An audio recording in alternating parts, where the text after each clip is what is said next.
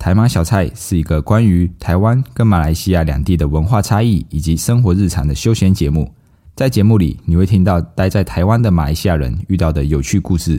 如果你想要更了解两地的文化差异，绝对要准时收听台马小菜，在各大平台，包括 Apple Podcast、Spotify、KKBox 都可以收听哟。那我们节目即将开始啦！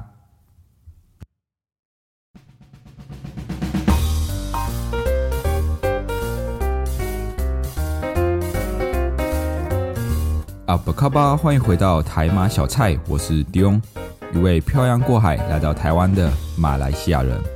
我们会在台马小菜和您分享台马两地的新闻议题，透过闲聊，让你更加了解马来西亚以及台湾。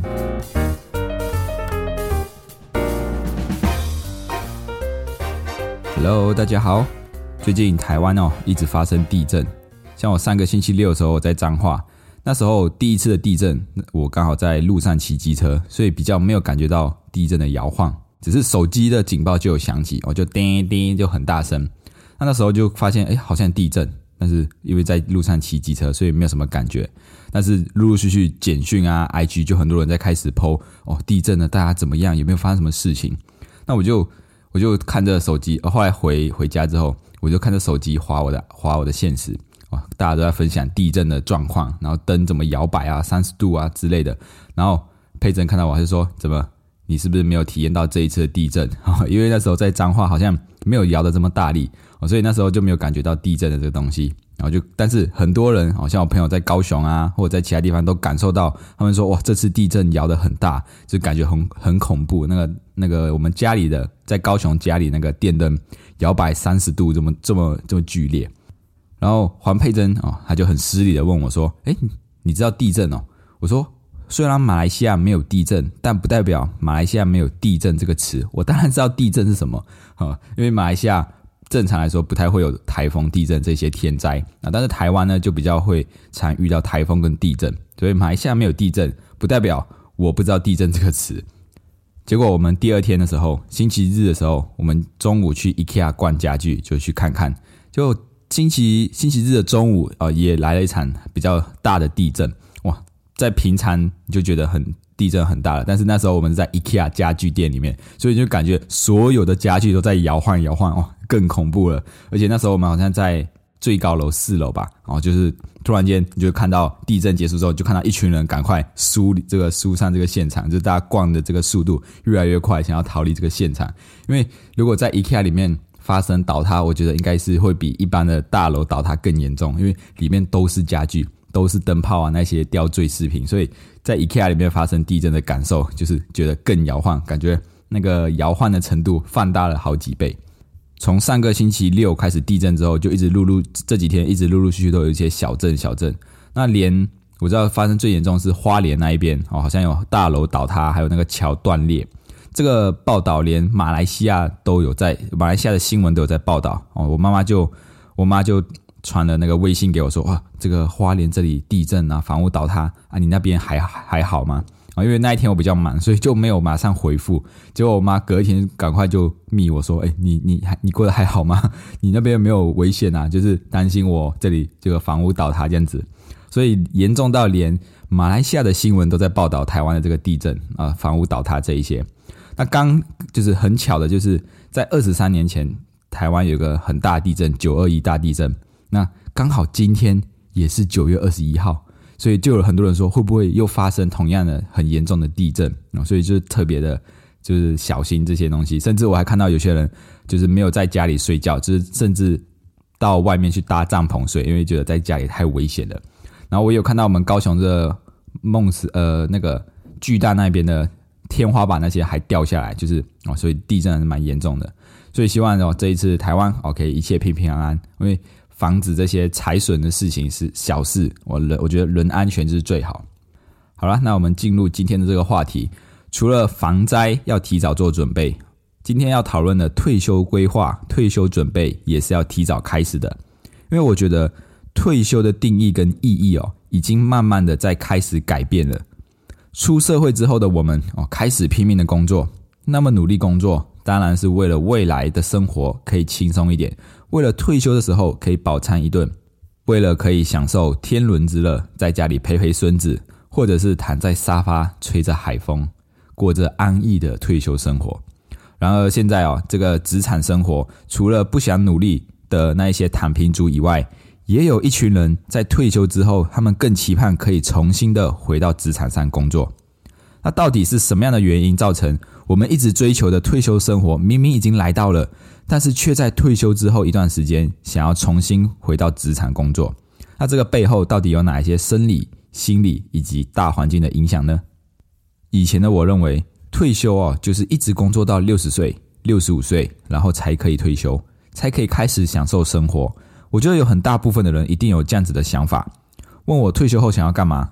得到的答案就是退休后我想要做我喜欢做的事情，我想要做我想做的事情，我想要环游世界，每天含饴弄孙，陪陪孙子，找邻居泡泡茶、喝喝茶，哦，过得很惬意的生活，可以享受退休生活。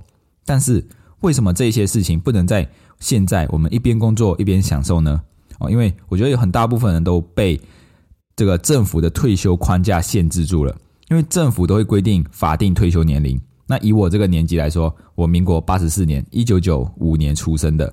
那在台湾的话，我的法定退休年龄是六十五岁，在马来西亚的话应该是六十岁啊。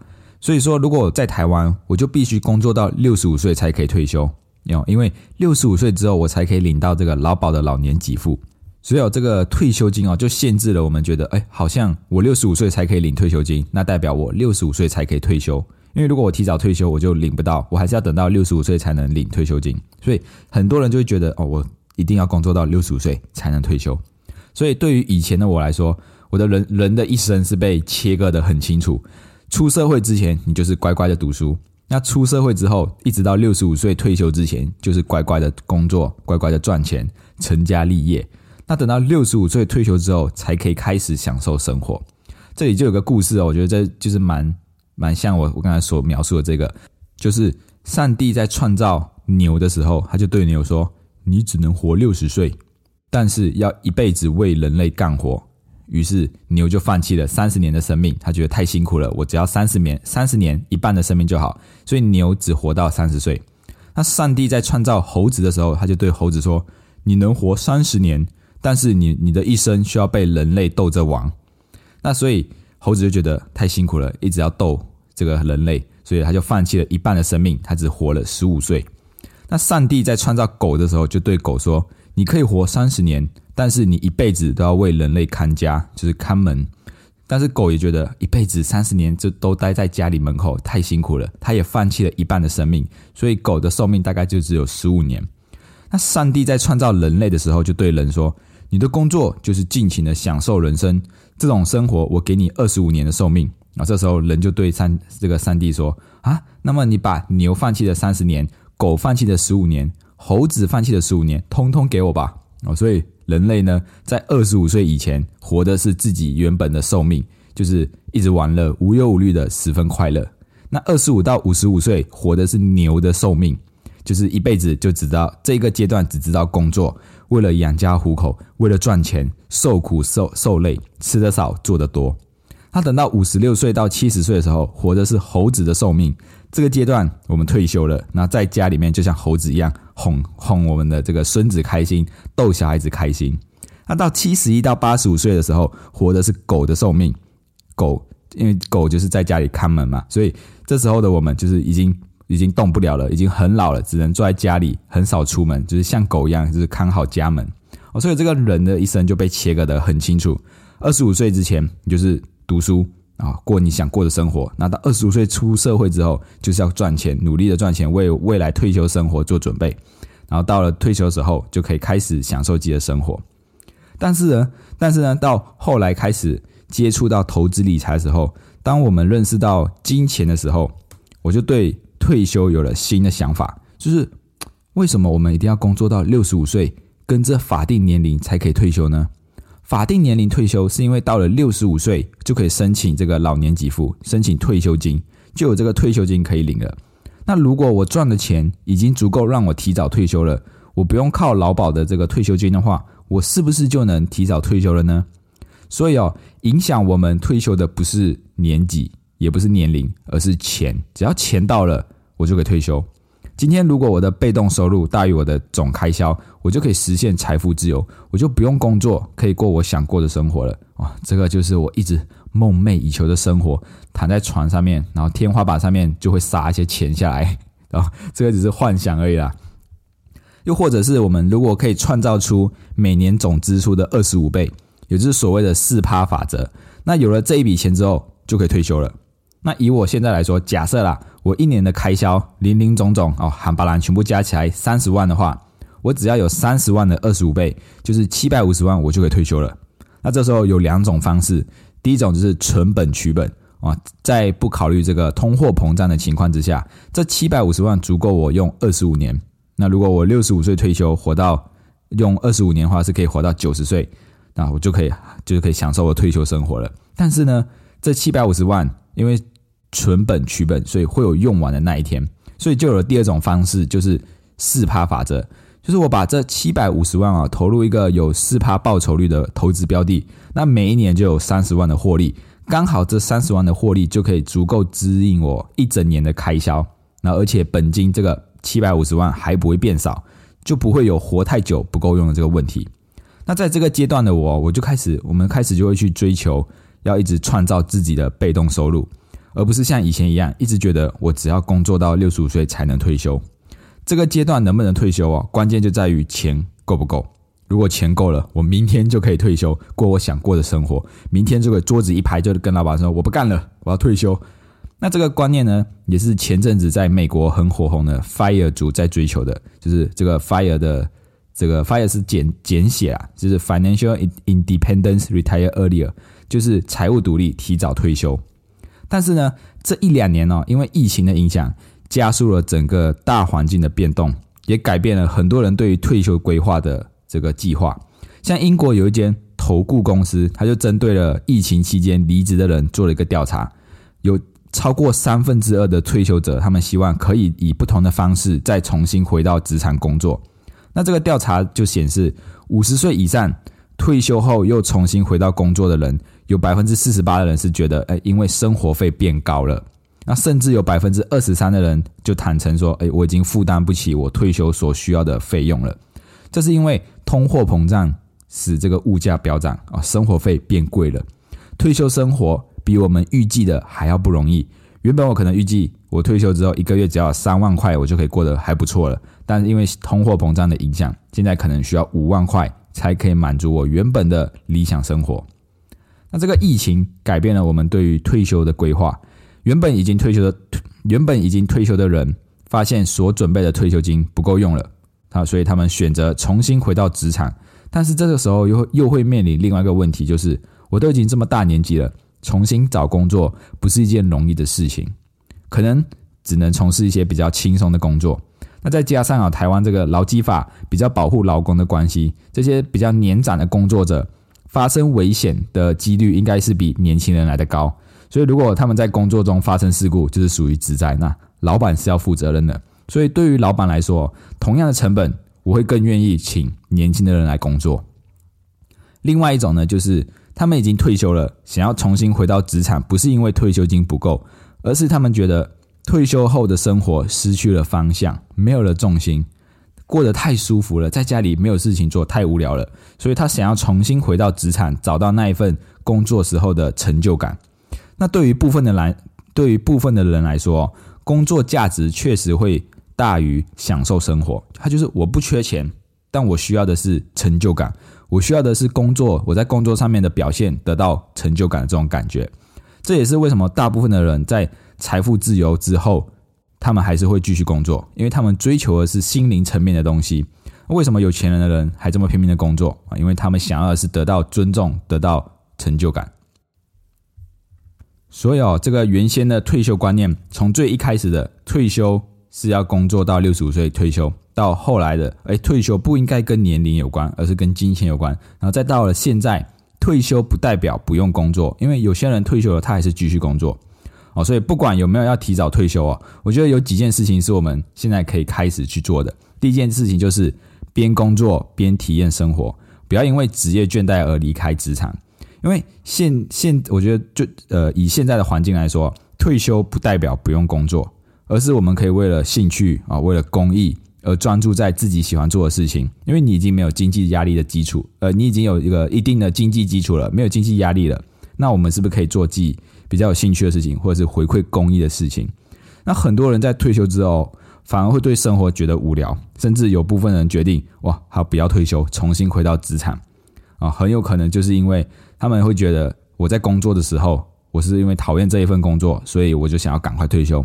结果退休后又发现，哎，我好像又没有什么事情可以做啊，所以边工作边体验生活，就是说，我们不一定要想着提早退休，或者是我们不一定要觉得退休之后是不用工作的，因为我们可以退休后继续工作。那也可以一边工作一边做自己喜欢的生呃自自己喜欢的兴趣，或者是去体验自己想要体验的生活。第二点就是趁年轻的时候可以摸索副业，然后为自己创造不同的收入管道。